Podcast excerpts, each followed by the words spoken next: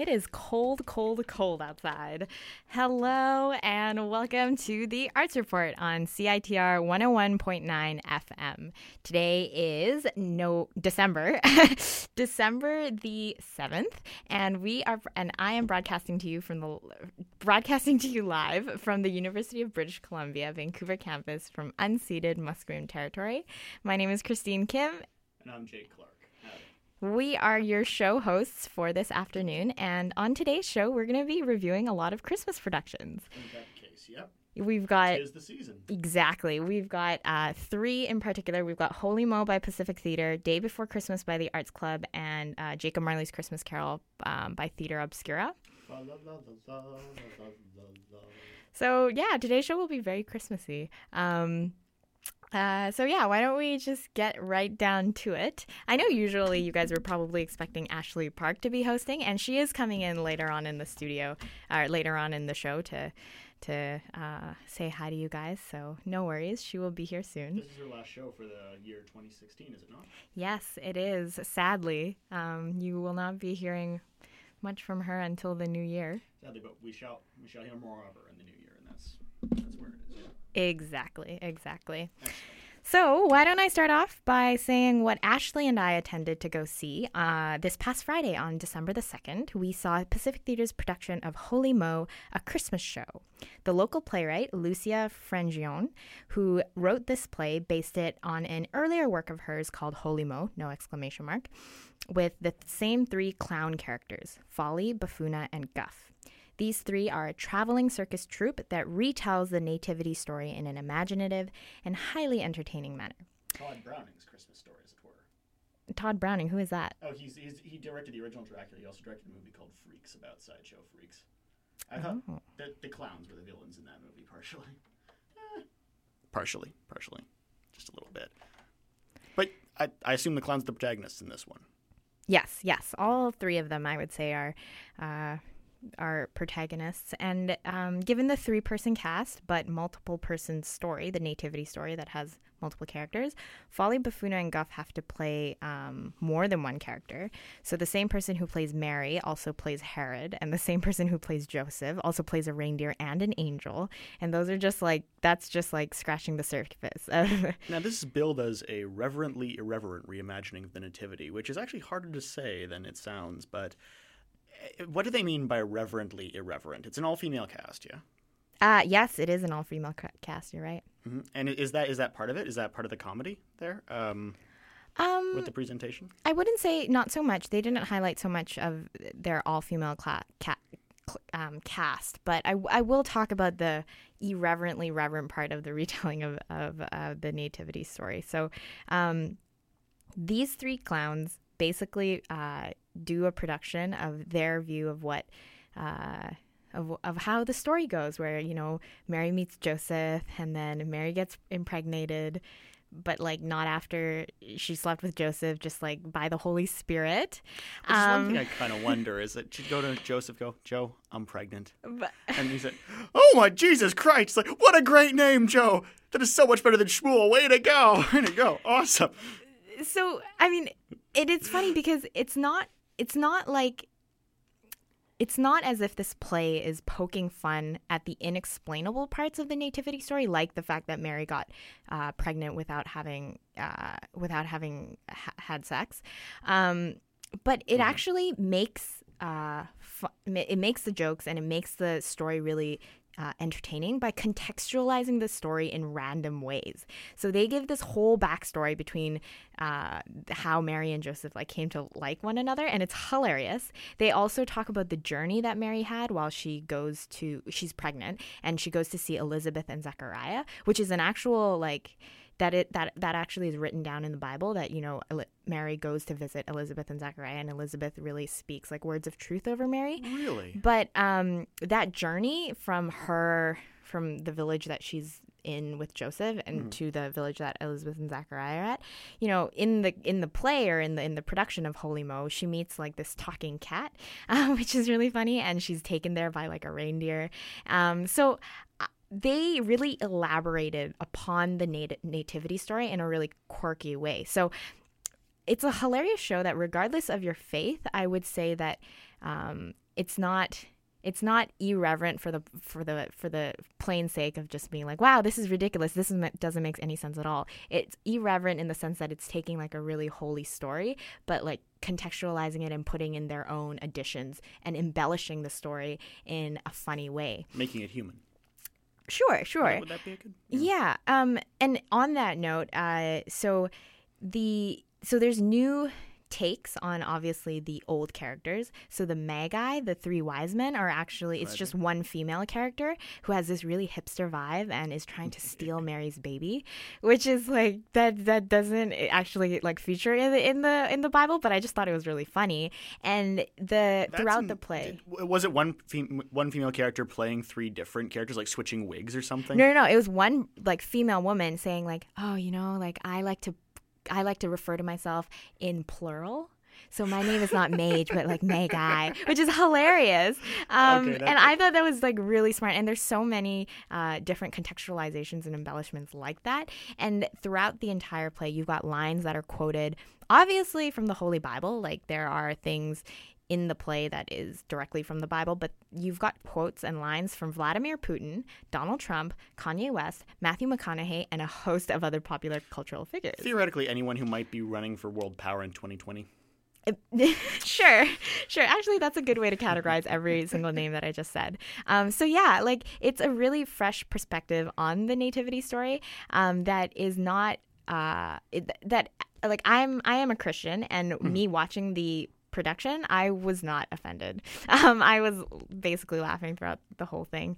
And on this note, I'm going to highlight the end of the production because the production really pushes and pulls away from the nativity story to focus more on one of the central themes of the play that ran from the beginning opening scene, which is that the holidays aren't really a time to just be happy and jolly and cover up all that's going wrong in your life or going bad with the world. The holidays are a time to be happy and jolly despite the negativities of life and kind of the unfortunate things that are happening in our world today. Until that comes to a climax at New Year's and you have a blackout.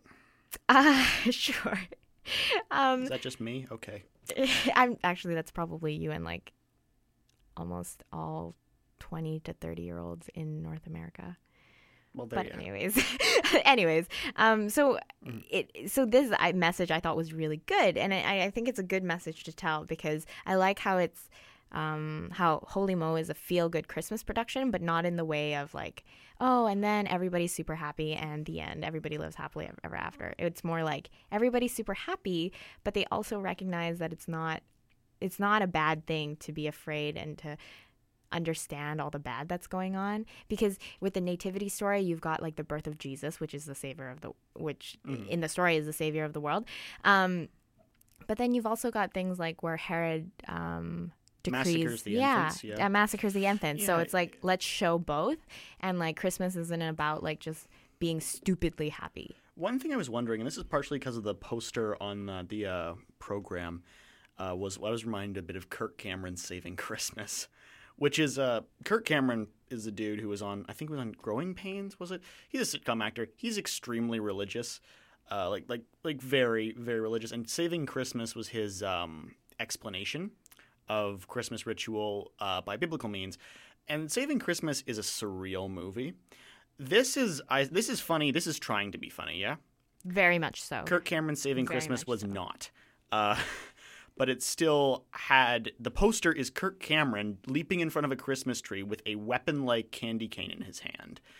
And the movie depicts the basis for Santa Claus, St. Nick, as looking – he says to imagine St. Nick, who is – St. Nicholas actually did strike apparent unbelievers or people who didn't believe hard enough at a meeting, which is depicted as a violent attack. It looks like an action scene out of Lord of the Rings. He explains the Christmas tree by saying it represents the cross. He's saying this completely straight-faced, very calm, very logical. Like you're supposed to say, Christmas tree. Obviously, that's the cross. And that the Christmas tree and the cross represent calm in the midst of Herod's soldiers slaughtering infants, which is why you have giant nutcrackers, to represent Herod's soldiers. I don't have giant nutcrackers. I don't know why he had to explain giant nutcrackers that way. Yeah. I feel that was relevant, but I don't know how.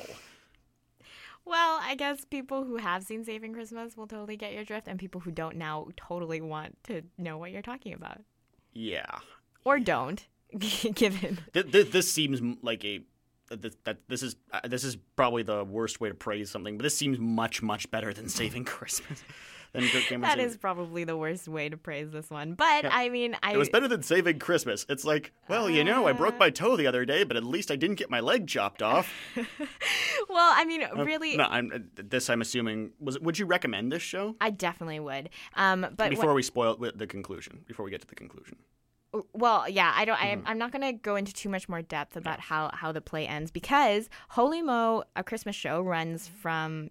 now until the 31st, so the end of this month. So anybody who's interested has plenty of time to go see it at Pacific Theater. And if you are interested, you can get tickets at pacifictheater.org. But one disclaimer that I will say. So I enjoyed this production quite heavily because I felt as though, the nativity scene was being performed, and they gave a lot of funny embellishments to it. But when Ashley was there with me, she said that it was really hard to follow along because she wasn't familiar with the nativity story. So one of the things that I would suggest is probably to brush up on just the basics of what happens, because it'll be hard to follow along if you don't have that basic understanding. Watch Saving Christmas. They explain the entire... Or not. Okay, don't do that. Do that. One question. What is the Holy Mo? There's two questions I have also relating to the program is, for one thing, what is Holy Mo in this context? Who is Mo, and why are they holy? That's a good question. I don't think I can answer that. I'm not sure who. Okay, and this may also be a name. I thought it was more of like an exclamation of Holy Moke, because the other thing too is that maybe I can answer that. Ashley Park, where did you come from? It's me, special guest Ashley Park. Hello, Ashley. I literally don't know. I was actually talking to a friend about what Holy Mo could potentially mean, and I think they searched it up and said Holy Mo is kind of like a way of not saying Mary, how you don't want to take the Lord's name in vain or take a saint's name in vain. So people just go Holy Mo. Apparently that is a thing, and I was like, wow, I didn't know that. So yeah, it's like there's a Christian connotation to it. That's very interesting. And I thought they might have originally gone with holy moly, but then thought that holy moly. That's where it's from. Holy moly, Mary, then shorten it to Mo. Maybe somebody looked at holy moly and thought they were blessing Mexican chocolate sauce. Mole, and like I mentioned, this play is Holy Mo, a Christmas show, but the local play. Lucia Frangione, she based it on an earlier work just called Holy Mo. No exclamation mark, just Holy Mo. And I have one last question. With the same characters. There's a sheep here. There is not actually a sheep in the production. There's no sheep. It's just to make. And actually, now that I look at the cool play guide, the three actresses on the cover are. I don't think that they are the actual actresses in the production. That's interesting. The three actors' names are, or maybe, I think, I don't know. Maybe they are, but then it's designed all. Because it's designed to look kind of cutout-y. Yeah, it's a zany. That's a good program. I collect programs, so that's certainly one that's quite nice. Yes. So the person who plays Folly is Lucia. Oh, the actual playwright, Lucia. I was going to ask if she was in this. Buffuna is played by Jess Amy Sheed, and Guff is played by Anita Wittenberg. So to review, for any of you guys who are interested, again, I would highly recommend it, and you can get tickets at pacifictheater.org. So the other two Christmas productions that we're going to be talking about, number one is Jacob Marley's Christmas Carol, which I went to go see on this past Saturday at the Jericho Arts Center. And Jacob Marley's Christmas Carol was one that we've talked about, at least I've talked about, on previous Arts Report shows. I actually interviewed the director, as well as one of the actors for the play. So please do go listen to that interview if you're interested on the Arts Report Mixcloud, because I'm not going to spend too much time going over the backstory of what the play is about, et cetera, because I'm going to assume that everybody knows since we've been talking about it for the past weeks. I don't know if I've mentioned this before, but I'm really interested in Christmas Carol because my father and my Uncle George actually had parts, haven't been involved with a venture involving reading the Christmas Carol. Really? For a while, yeah. At my, cool. In my hometown in London, Ontario, I distinctly remember my Uncle George going up on stage at the Grand Theater, which was, among other things, the starting place of Victor Garber. And reading the Christmas Carol, he had this great costume and these huge mutton chops on him. He looked like halfway between Lemmy Kilmister and Abraham Lincoln. Mm-hmm. It was really amazing. And my father would also read that. He didn't do any more. He stopped about, if I recall, about 5 years ago. But this was for a event for what I believe was the Kidney Foundation, which he was the president of at the time. And he would read the Christmas Carol in full. And there was a little there was a thing beforehand. He would get people usually to come in and read. And there was a poem beforehand that is all through the grand, not a creature was stirring, not even the ghost of Ambrose Small. Because Ambrose Small was a man who was murdered in the Grand Theater. Oh, I see. It's a bit of a London, Ontario trivia for any Londoners who are listening. And for all three of you. For people who like trivia, too. Yeah, it's true. And I've always kind of been interested in hearing things about the Christmas Carol. No, I'm glad that you mentioned that because the interesting thing about the production or like the presentation of Jacob Marley's Christmas Carol was it felt like a reading. Interesting. The style of theater was very minimalist. You've got a 4-person cast and you don't have a set. It's just an open space and each character is going to narrate himself and speak the environment into existence. Okay. So, for example, the actor whose name who plays Jacob Marley, his name is Lyndon Banks. He's going to describe what's going on around him, how his body is reacting to the different events that are happening. So he'll say something like, "Oh, I'm holding a piece of paper before my hand," and or he'll be speaking actually in the third person. He'll be like, "Oh, he's holding a paper before him, and he's reading, and his hands begin to tremble, etc., etc." And then he goes into character. And he's going to be saying his lines, but breaking from that to just narrate himself, which was really interesting. And now this being Jacob, that pull you out of? Sorry to interrupt. Did that pull you out of the performance at all, or no? So I thought that it was like kind of hard to get into in the beginning, but as you kind of get into it and like and just sit. Because I'm not used to this kind of theater, I realized that it was nice to be able to see a theatrical production in its like very bare bones essence, and the way that they could like create and kind of stoke your imagination to that extent was really, really wonderful to see. It's a beautiful thing about the stage. Yeah, that you don't actually get to really experience too much anymore because of the fact that we have so many productions that are much, much higher budget with like an elaborate stage that has working stoves and much like The Day Before Christmas, which was also beautiful. Yes. And so before getting into that, I also do want to just touch a little bit on the story because I really hadn't even like I've never seen Jacob Marley's Christmas Carol. Have either of you guys heard about it? I know the story with so, Christmas Carol and everything. This being Jacob Marley's Christmas Carol, is it a different story? Or is it the Christmas Carol? He was the guy before, like, Scrooge, right? He was Scrooge's partner. Yeah. Who dies in the very beginning. Yeah. Yeah, so Jacob Marley, he is the deceased partner of Scrooge, and he's gone to the afterlife, but he has to pay for his misdeeds that he conducted while he was alive because he was, as bad as Scrooge. But to avoid the consequences, he's given the assignment to convert his old friend Scrooge, who's still alive, into a more, loving person before, like, the set deadline. Ah. And Jacob Marley has a friend called the Bogle. He's just this weird... what? Yeah, Bogle. It's an English folklore thing. Yeah, it's... Oh, okay. A Bogle or a Bogger was... like a boogeyman.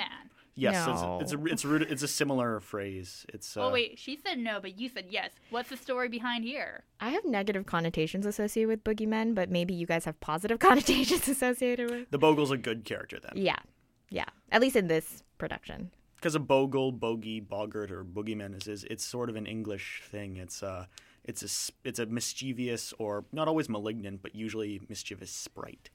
Sort of a domestic spirit. Yeah, sort of. A little bit.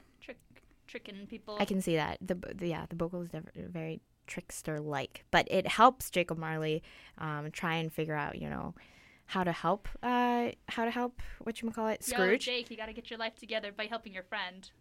Sort of, but also... Are you talking to me or to... Oh, no. Like Jacob Marley. Like, I'm like the bogey right now. Oh, okay. Said me, the bogey. And it's a really beautiful story because in the end, Jacob Marley learns that, you know, learns to be a caring human being, not for the sake of self-profit, but just because for the sake of... Well, a little late for him, wouldn't it be? And also, you know... But it's not late enough. And that's the other thing, that he's never too late, I guess. That he could have, you know, been like, oh, like, screw it, I'm in hell anyways, so why not just, like... be the worst person ever. But no, he like learns his lesson and learns to be a wonderful human being, like even in the afterlife, which is like beautiful. So I thought this too was like a good Christmas production in that sense, because my criteria for what a good Christmas production is obviously, number one, that it's got to, you know, be set around the time of Christmas, but also number two, that it has a happy ending in the end, that it just feel good. So yeah, I definitely thought that it was feel good. And the other thing was just the coolness of being able to see a theatrical performance that's like very bare bones, very minimalist, no set. And it's like it forces you to really try and imagine. Like you can't just sit back and like allow the imagining to like happen like on stage. You really have to like focus on listening. More active, right? Than passive. Yeah. Unless you're just not even going to try, which I think in that case, then like just don't go watch it. But for anybody who is interested and loves theater and wants to see a different kind of style of theater that you don't normally get to see, do go see Theatre Obscura's performance of Jacob Marley's Christmas Carol. It is going to be playing from now until December the 18th, which is next Sunday at the Jericho Arts Center. There's a live description and an ASL interpreted version of the performance. That's so cool. On December the 11th and the 14th. So if you or anybody in your vicinity would benefit from that, you can find more information about those particular shows as well as tickets at www.facebook.com/Theatre Obscura. Or you can just type in Theatre Obscura. Or Jacob Marley's Christmas Carol. Onto your Facebook search bar. So the last Christmas production that we're going to be talking about is The Day Before Christmas, but because we've done a lot of talking, we're going to quickly have a PSA break and also introduce a very special guest onto the show today. Yay! So be excited for everybody who's listening. Yes, so again, we're just going to take a quick break and be right back. Listen to the Arts Report. Blue. Now the hardcore stuff is just is fast, very aggressive and loud, you know, music, angry music.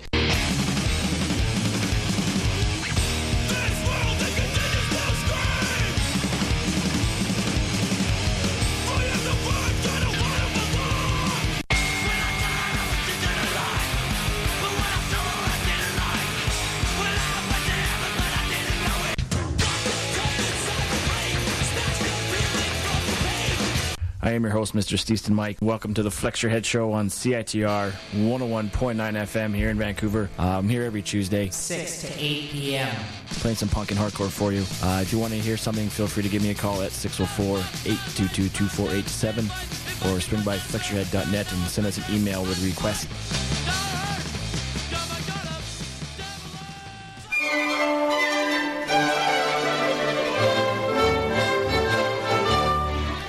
Want to know what's up at UBC? Read the UBC. It's only the largest student newspaper in Western Canada, and it's written and edited entirely by UBC students. The UBC is your source for on-campus news, culture, and sports. New editions come out every Monday and Thursday. For breaking news, as well as amazing videos and blogs, check out ubc.ca.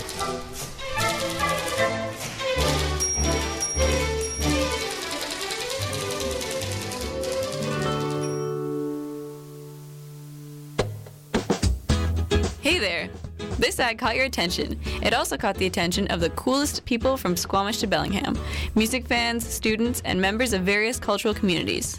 If you want your ad to do the same, advertise with CITR and Discorder. If you've got a rad new ad or just something you want to share, whether in print, on air, or online, promote your wares, services, or events with us. Contact us at advertising@citr.ca or call 604-822-4342. Visit CITR.ca for rates, information, and packages. This is the end of our ad, and if you're still here, we must be doing something right. CITR. My name is Paula, and this is Pride Facts. I have words for you. Words that have been reclaimed by the LGBTQ plus community. Reclaiming language is taking words that have been used to degrade a community and turning the meaning around. Taking away the negative connotation of the words can be liberating. Let's take a closer look at the word queer and its history. Originally, it was used in 16th century Scotland to mean peculiar or eccentric. Contemporary synonyms of the word are odd, unusual, strange. The word used as a term towards the LGBTQ+ community in the late 19th century was reclaimed in the 1990s by a New York-based group of activists named Queer Nation. Their aim was to take the word out of violators' mouth and give it a positive connotation by self-identifying as queer. The famous slogan, "We're here, we're queer, get used to it," was coined by the group. The word queer is still considered offensive by some members of the LGBTQ community. Many feel uncomfortable using a word that caused them so much harm.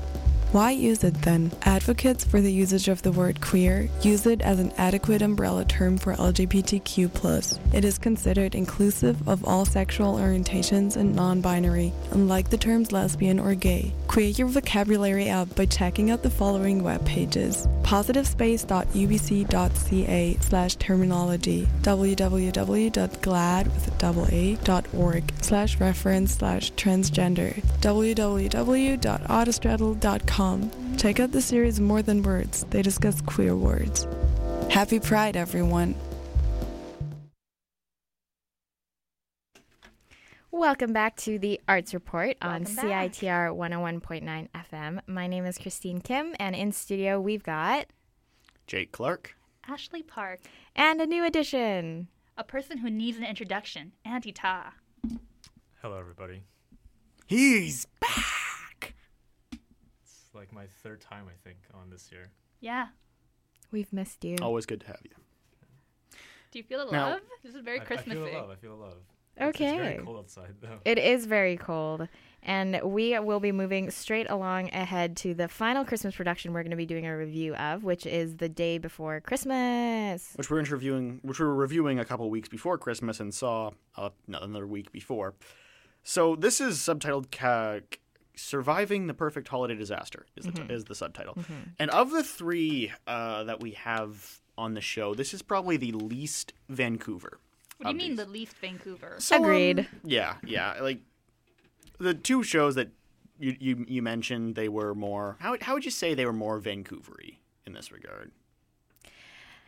That's a good question. Do you have a lot of projections? Because I heard that's like a trope that Vancouver productions have a lot of projections happening. What do you mean by projection? Like, they use projections for a lot of things. It's like a theater thing. Like, you know, theater kids. Are you talking about, like, projector? Yeah, like a projector. Yeah, projections on, like, a screen. Yeah, that they use projections all the time. It's like a production thing. These two theater productions are not. But okay. Maybe I would say the best way is that these two productions I would classify more as alternative? Yeah, like fringe productions. This was extremely not alternative. I will say that right there. And this is not to say it was a bad show. No. Because this was well put together. And the thing is that of the three of these, this probably had a budget that was greater than the two of the previous ones combined. Mm-hmm. This had the most impressive set I've seen in a non-musical probably in my life. Because this was held at the Goldcorp Theater, which is the Arts Club Center. Mm-hmm. This is a very it's a small stage for the size of the building it's in. But it's a very well-equipped one, evidently. And there are seats on the either side of the stage and in front of it as well. Yes. And it was set up to be the living room of a house. This had a fully functional refrigerator, stovetop, and an array of set pieces. Like it was a living room and kitchen of a very nice house, rather like Kirk Cameron's house in Saving Christmas, which was actually. Please stop bringing that up. Rule of three is for comedy. Anyway.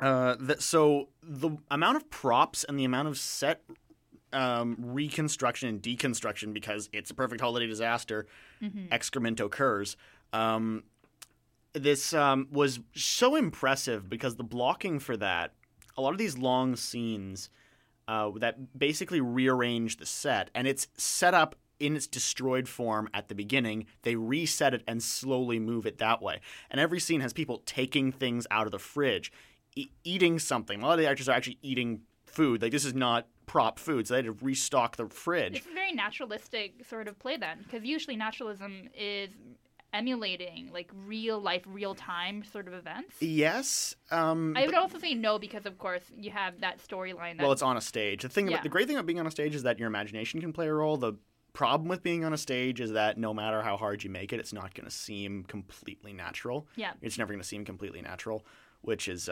actually one of my complaints with the movie Birdman, but that's another day.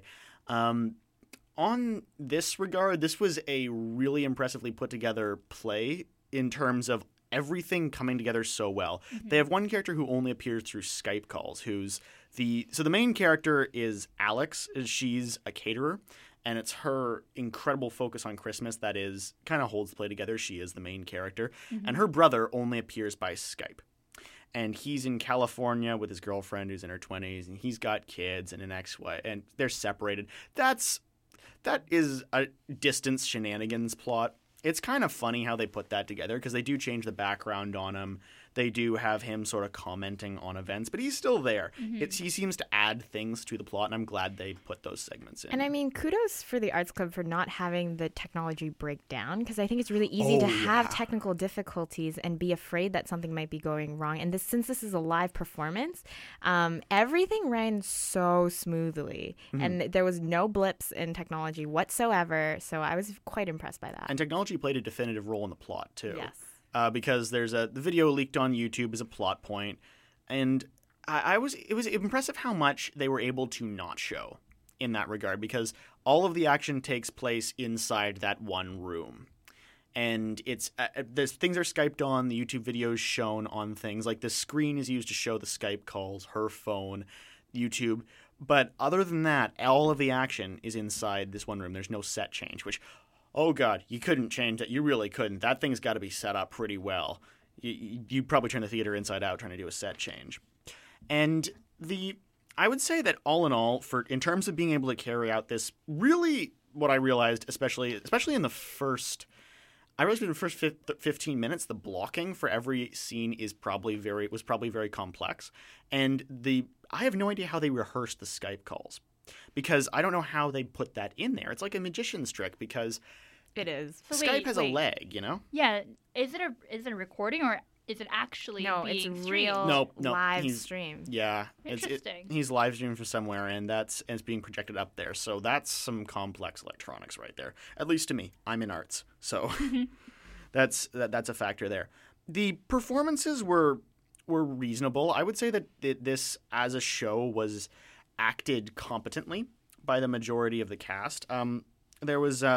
There were two younger actors playing the children of the family who are teenagers, and it's when you're a younger actor, you know, it's not always sort of I would say you're not always playing with a full deck compared to your peers, you know, just in terms of experience, just often in terms of the way the role's written, and. These two characters, the son, Max, and the daughter, who was her name? I keep thinking Meadow for Meadow Soprano. Brody. Okay, so I was way off. Meadow, Brody. It's the same name. No. You're drunk enough. The letters look similar. Children character names was Max and Brody. Yeah. Which they were played as teenagers, which means that they did come across a little insufferable at times. Which I'm sure was... Partially which was the point. And this the mother Alex does come across as being a really deeply self-centered person, almost at some points to the point of intolerability. Like, it's not Arrested Development level bad, but she's. I love the characters from Arrested Development. I love the characters of Arrested Development too, but the difference is there it's the joke, here it's not really. Oh really? What do you mean? Not really. She is supposed to be kind of self-centered, but. Yeah. Where the play has dramatic moments are because she's kind of worn to a frazzle, and everyone else is around her. Yeah, and but I would also say that the husband has those kind of moments too, especially near the end. He does. Yeah, he was a standout for me. Yes, Andrew Wheeler is the actor who plays Alan, who is the husband of Alex. Mm-hmm. And his performance in terms of just acting ability was incredible. Yeah, he was good. He was, and his character was, he was playing a good character, too. He's probably, he was a solid character in terms of his ability to act it. Like, I stood in applause because for him, I thought his performance was very good. Yeah, he could make you empathize. He really could. And when all these other characters, he was probably the least self-centered character. The least is not much of it because he still is really sort of myopic and really very kind of solipsistic, but in comparison, you do feel in comparison to we have to talk about Dirk. Dirk was the Brody's subplot. Is her friend, who's her 19-year-old best friend, is getting married. A shotgun wedding. Pretty much, because she's pregnant, and doesn't know who the father is. The friend's ex, Dirk, could be the father. And this is revealed all as she's telling everyone. Her mother's catering for the wedding. The account gets getting higher and higher and higher. And I worked at a restaurant that did do banquet events. Yeah, that happens a lot. And what happens is Dirk shows up in the second act, and he's like he's a well-meaning buffoon. Is kind of who he is. He's the character is unlike all of the other characters seem at least trying to figure out where they are. Seem like marginally self-aware. He's just kind of cannonballing through it. The guy playing him was also enjoying himself a lot, which was nice. He was a goofy character, but he was funny in that regard. Just the same way, you know, your drunk uncle is kind of funny. Just you don't know what he's doing, but you know. You're just glad he's there, and probably glad the attention's not on you. But he was a fun character. He was played by Curtis Tweedy, who is actually making his debut here. I believe all of the younger actors are making their debut, and this was not a bad debut. I wouldn't say this is a bad debut production. And the Arts Club is known for doing productions that feature a lot of young actors and actresses, which I do really appreciate about the theater company as a whole. Which is good. I applaud them for that. If I had to say one thing about this is that I mentioned the Grand Theater earlier in London, Ontario, which is where I saw a lot of plays there. I've seen a lot of plays there, and I like the Grand. I like the Grand a lot. I have a lot of nostalgia for it. A play like this would have made a lot more sense at a place like the Grand than in a place like London, Ontario, than in, I would say, Vancouver, which is a scene which has a much larger theatrical scene, although London's got a sizable scene, especially for a town of its size. And this play is very family-friendly. This play is very... You mentioned that it's like watching a Christmas movie. Yeah, I was about to say, if you are in the mood for a Christmas movie, this is the perfect way to watch a Christmas movie, but have it feel like a little bit more fancier than normal because you're going to go see it like live on a stage. And the kind of feel-good message that you get from it at the end and... That's also very It is. The ending has the feel-good message of every Christmas movie. It's like Christmas is there to love your family. Yeah, not everything goes perfectly. The comedy of it is also perfectly like a Christmas family show where, you know, you have like the proverbial like you slip on a banana, that kind of funny. Yes. Well, almost that exact gag a couple times with the amount and just shenanigans ensue and perfect Christmas.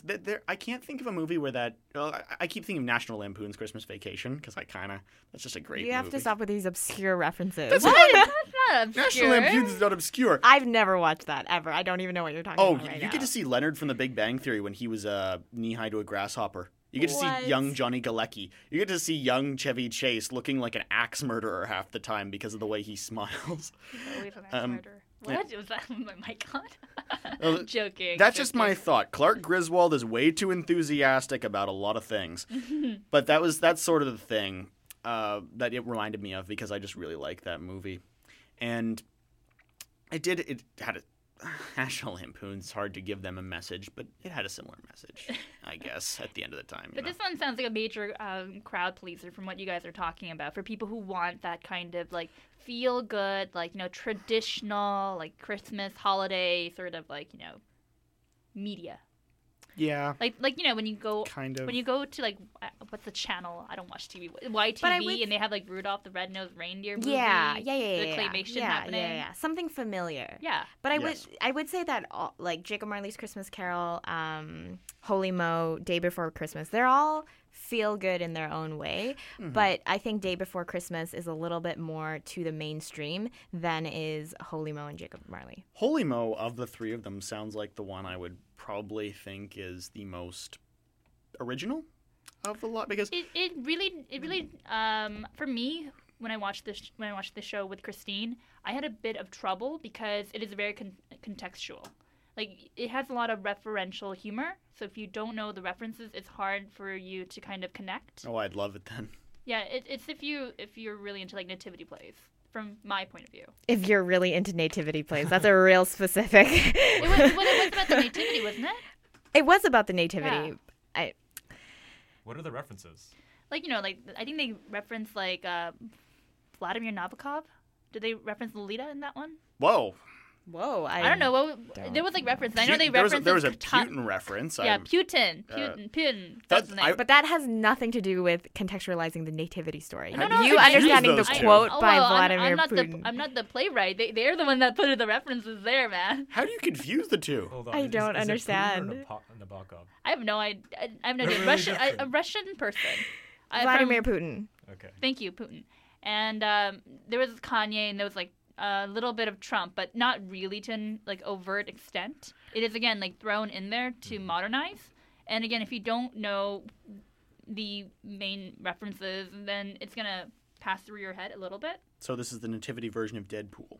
Not really, because it has. That's hilarious. That's a good one. It has like the three fool characters like putting on this play about the nativity while also kind of like character development in their own way, talking about Santa Claus and like modern Christmas, but more of the thing is focused on the nativity play and kind of reworking it to make it more modern. I think there was like a scene in which it parodied The Matrix.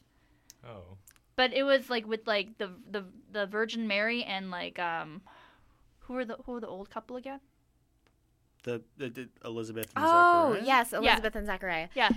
Yeah. That was a hilarious scene. I wouldn't say so much that they're trying to modernize the nativity, but more that they embellish the nativity in really funny ways to make it a comedy more so than a reverent telling of the savior of the world, which is why I think that in many ways, if you're in the mood for humor that is not, regardless of whether you're in for humor that's like irreverent, I guess. Like I wouldn't call it irreverent. I would say that you definitely need to have a understanding of the original nativity and characters and scenes from the Bible, because I didn't really get it. I know, like, my, like, basic bare bones, like, this happened, and whoa. But this good thing happened, so we're all okay now. But, Right. The New Testament! It's all good now. Right. But for people who don't have that background, I feel like some of the things that's happening, because it's so codified in other, references to other media, like again the Matrix scene with another scene that was like a Holiday Inn or something. Like if people don't have the background, then they're not going to get why it's super funny. For people who do have the background, it's like a really funny satire, but at the same time not, because it actually respects the source material. I do think that source material should be understood in general. Mm-hmm. That story, because it's so ubiquitous. It really should be. The references may be less so, but the story of the Nativity, yes, that should be. Which is the reason why I feel like people should know about it. I would consider that common knowledge. In like a stronger background of it. And I think it's a good way for people to be like, this is pretty funny, but maybe like, maybe I'm not getting the humor. Maybe I should like dig deeper into it, and there's nothing wrong with that. Yeah, I mean, for what it's worth, I know what the Nativity is, but I've never seen it staged, so... That's the other thing too. I've never actually seen the nativity staged either.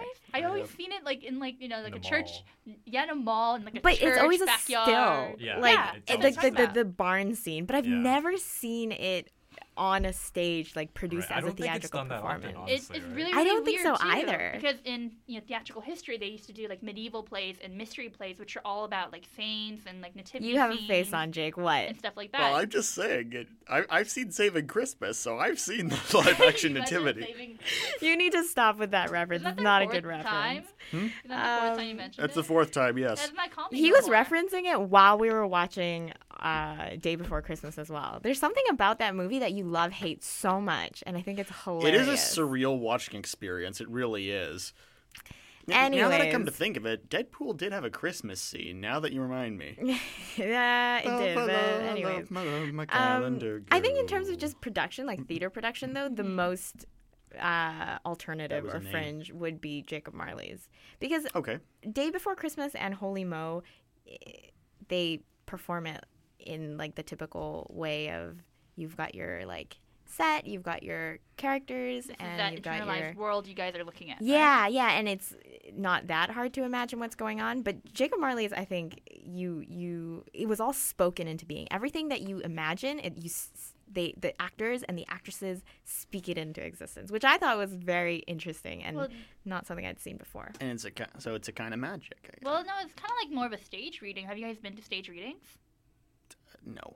Well, actually, the main character was reading off a script. I have, but not in recent memory. A long time ago. So just to let you know, stage readings, there is one happening very soon, upcoming.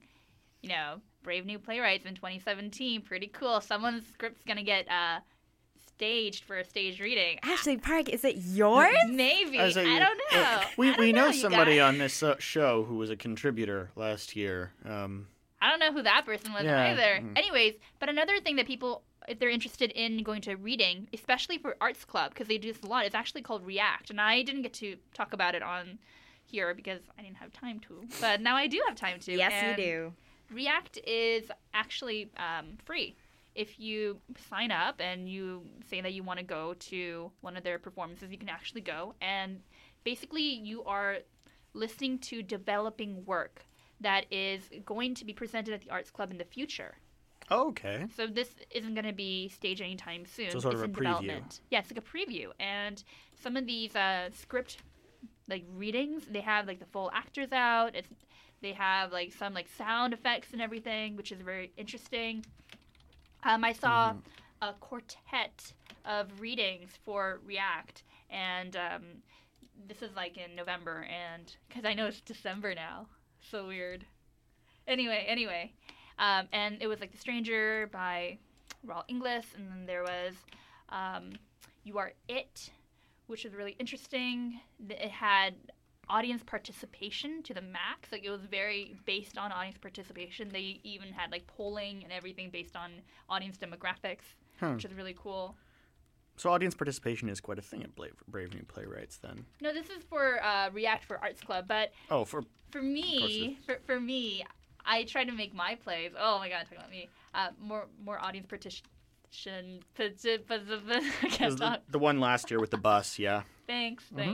But I like plays that are more audience participation than most, because I feel you get to be part of the action. It's what Christine was mentioning before, that interactivity that makes you feel you are being part of theater instead of passively accepting theater. But one of the things I don't particularly like about audience participation in the way that you're talking about it is with Jacob Marley's Christmas Carol, you can choose not to really interact and be involved. You can choose to disengage. Yeah, but then I feel oftentimes when people say audience participation, they mean the actor will literally come into your space, theatrical space, your theater seat or whatever, ask you to do something. Yeah. And even if you're nervous, even if you don't being out of your comfort zone, it's going to happen. What I want to see are audience participation fight scenes. Then, you know what? And then you've got 3 stage knives and 1 real one. No play is the same after that. When would that even happen? When would anyone that bring a knife? That is a crime. No. It's entertainment. Concerning. 2 other Christmas productions that I do want to highlight, which which Jake and I, one of which Jake and I will be watching. One of them is the other Arts Club production, which is Mary Poppins, the musical. Mary Poppins, happening at Stanley. Yes, it's happening at Stanley. And on Granville Island, it's Avenue Q, that production of Avenue Q. And Goldcorp is doing The Day Before Christmas. So on all three of their stages, they've got like really... you know, also, big productions happening. A hint for people who are students and they're like, oh man, Arts Club, I can't afford it. I'm just a lowly student that can only eat top ramen. You got 2 kidneys, don't you? Well, you can actually get student rush tickets and it's really affordable. They're like, I think like a regular Arts Club ticket is like roughly like $60 or something, like regular price. And because that's how much I paid for Avenue Q. But it was good.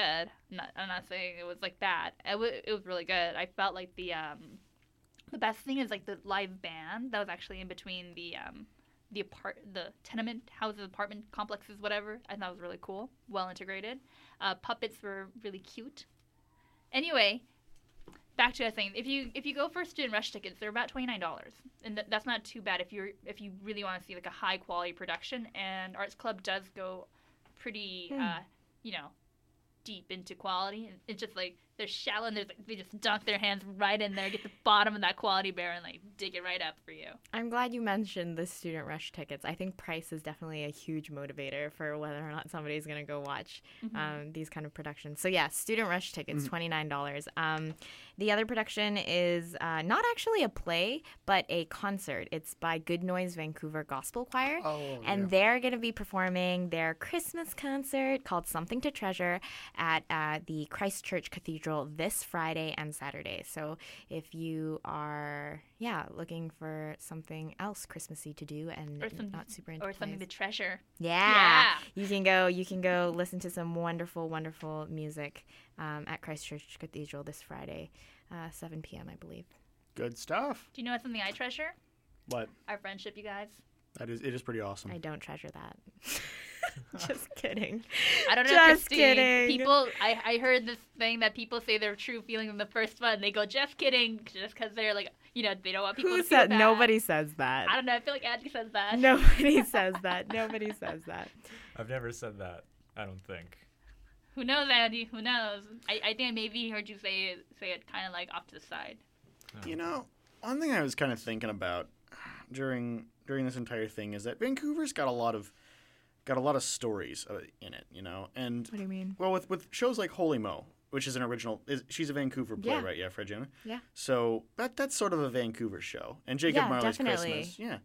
One thing that I was really thinking about, considering some of the there's this thing on UBC campus for awareness of opioid abuse. Yep. Which reminded me of William S. Burroughs' The Junkie's Christmas. Really? Which is on YouTube, and you can actually hear William S. Burroughs in his dead, monotone, insectile voice sounding much like this. Read the entire thing. It's about 20 minutes long, and this claymation video that goes with it about a heroin addict finding the meaning of Christmas. Wow. I thought that was... Talk about Fringe. You know what? If that shows up in a Vancouver theater, I wouldn't be surprised to be like, oh, okay, there you go. Yeah, I really wouldn't be phased. And I would be surprised if the Arts Report didn't cover it. It would have to, yes, because I really want to do my William S. Burroughs impression. Which you did a little bit of today, which is great. I can work on it. Even more of it like this. But not only that, there's a lot of stuff happening at UBC if people are interested. There is a Winter Bang Festival, and that's from UBC Music. That's starting on the 8th. And that is, again, a concert. It has a lot of different instrumentation for people who are interested. It has jazz. It has woodwinds. Really interesting. Again, local on campus. If you need a bit of a break from your finals and you're like, yo, I want to just chill to some classical, right here at UBC. Groovy. Mm-hmm. And not only that, there's a lot of also one-off courses that they do, which is really interesting as well. Basically, it's only like a one-day course, and you do have to pay for it. But there's one that's really interesting, which is on the 9th, which is theater-based techniques for professional presentations. Basically, what they do is if you're really bad at speaking in public, and some people are, they hate doing presentations. Like I used to, not even joking, I used to lock up every time to do a presentation, and my body would make me sneeze. Really? Yeah, I would sneeze before the start of my presentation. Was it like constant, like rapid fire sneezing? No, just one sneeze. And then... Some people do that. They do like rapid fire sneezing. It's pretty funny. This is why I don't want to do presentations. No, I'm joking.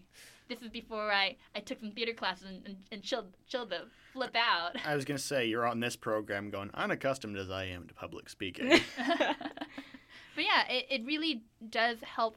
And sometimes it helps you kind of relax because you learn how to modulate your voice, because people are always worried about how do I sound like? Yeah, speak with your chest voice, yeah? Mm-hmm. How do I sound like? That's what people are really worried about. Or they go like, do I look stupid? So they teach you how to kind of like find body position on, you know, exuding confidence. And basically, if you fake it, you do make it. You can't tell, but I'm doing it right now.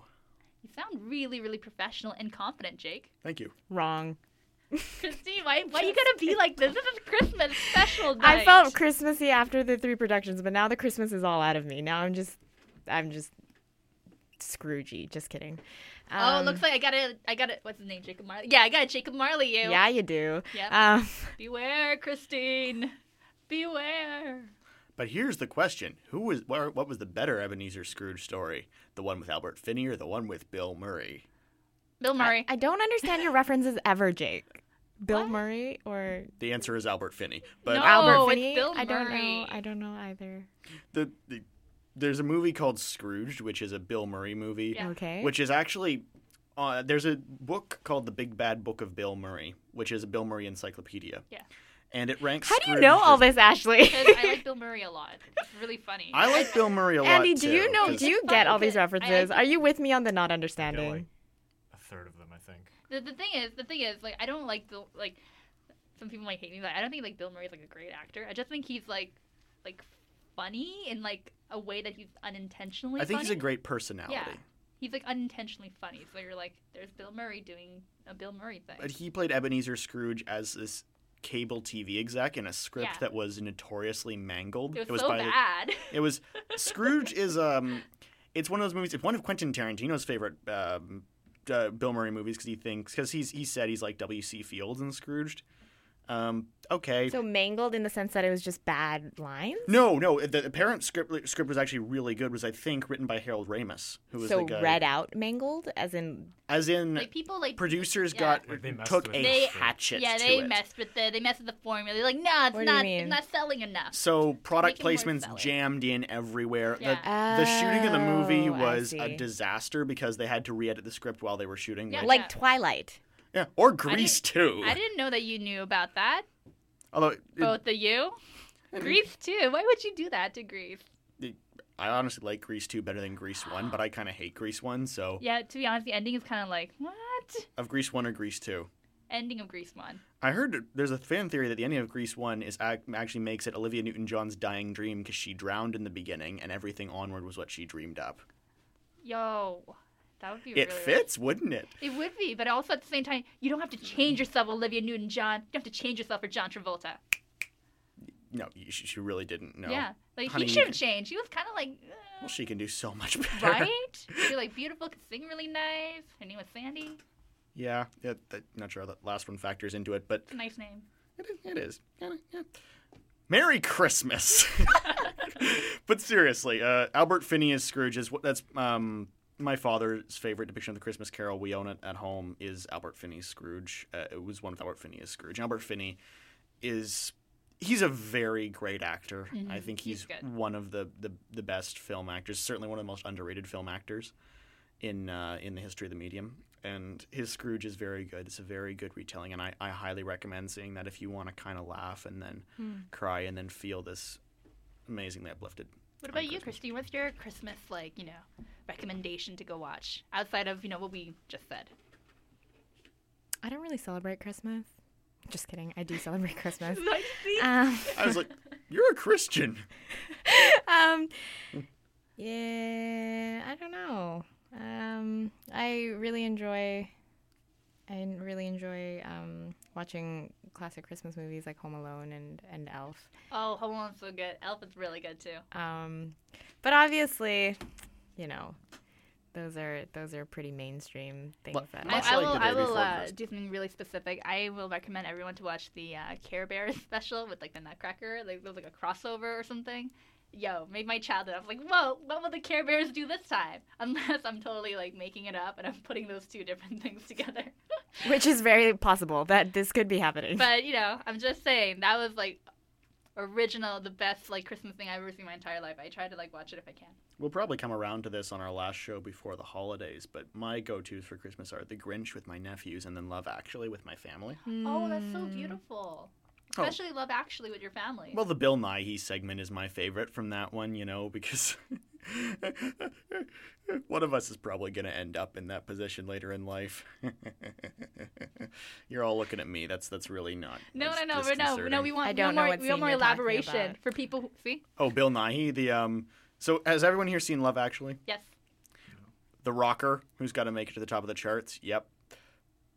I think we want to leave you on a cliffhanger because you probably should see Love Actually. It's an uplifting movie. It's like one of those like people like, you know, they watch it like it's like, you know, you gotta like during Christmas time or something. Yeah, kind of do. It's a good ensemble movie. But I'll leave you on this bit of advice by Bill Nighy: kids, don't buy drugs. Become a big pop star and they give them to you for free. Merry Christmas from Bill Nighy and William S. Burroughs. Also, please don't abuse drugs. Make sure that you are, you know, you're there and you're with your fam and you're having a good holiday season. Thank you guys so much for listening to the Arts Report this Wednesday afternoon, now evening since it's 6:01. It's so dark. It is, and it's also very cold, so everybody please do stay warm. Be really careful. We hope that for the productions that we've mentioned today that you will go see them. And because we want to leave you all in the Christmas spirit, we're going to close off with It's Beginning to Look a Lot Like Christmas by Michael Bublé. That it is. Oh, you can go with the boobs. Yes, I am going with the boobs. Okay. For a second, I thought you were talking about the video. I'm like, wow, no, Michael Bublé suddenly got an SFW. No. Hey, want to hear something really like sad about Michael Bublé? No, don't ruin the song. Okay, don't ruin it. Okay, I won't. I won't ruin it. People can search it up if they want. It's really sad. It's really bad. Did John Hamm abduct him and make him go into a restaurant called Ham and Bubbly? No, I don't want to say it. It's really sad. I wish him the best. Hope you're doing best, Michael Bublé. All right. Well, this has been the Arts Report at Night. My name is Christine Kim. I'm Jake Clark. I'm Ashley Park, wishing Michael Bublé well. I'm Andy Ta, also wishing Michael Bublé well. Please do tune in again next week for the final Arts Report show of the 2016 year. It's going to be so sad.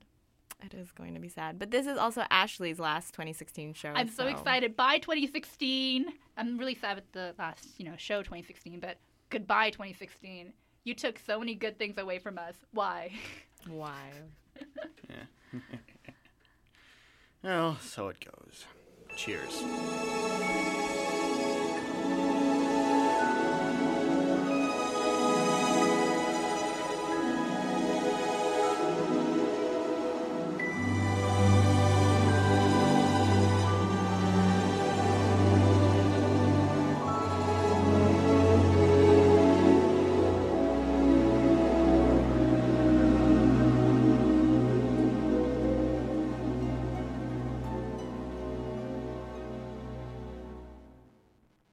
It's beginning to look a lot like Christmas everywhere you go. Take a look at the 5 and 10. It's glistening once again with candy canes and silver lanes that glow. It's beginning to look a lot like Christmas. Toys in every store. But the prettiest sight to see is the holly that will be on your own front door. A pair of hop-along boots and a pistol that shoots is the wish of Barney and Ben. Dolls that'll talk and will go for a walk is the hope of Janice and Jen. And Mom and Dad can hardly wait for school to start again. It's beginning to look a lot like Christmas everywhere There's a tree in the Grand Hotel, one in the park as well. It's the sturdy kind that doesn't mind the snow. It's beginning to look a lot like Christmas. Soon the bells will start, and the thing that'll make them ring is the carol that you sing right within your heart.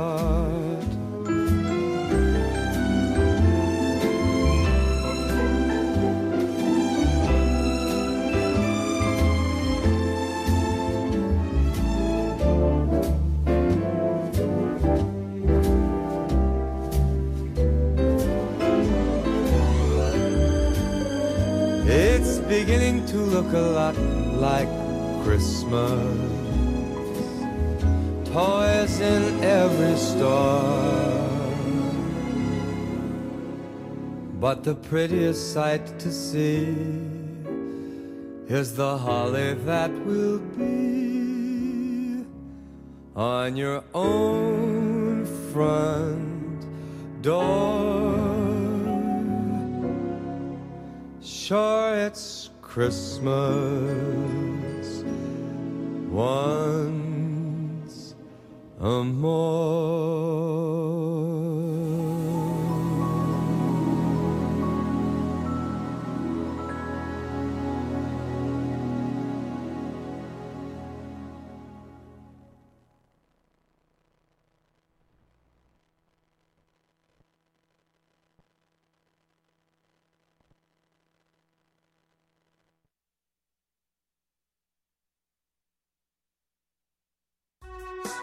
Hello, everybody. Welcome to the Gay Games and to the thousands of athletes, coaches, family, and spectators from around the world. Since 1982, the Gay Games have given lesbian, gay, bisexual, and transgender athletes and supporters around the world a chance to come together to compete, celebrate, and inspire others. It's been remarkable to see the Games thrive over the years.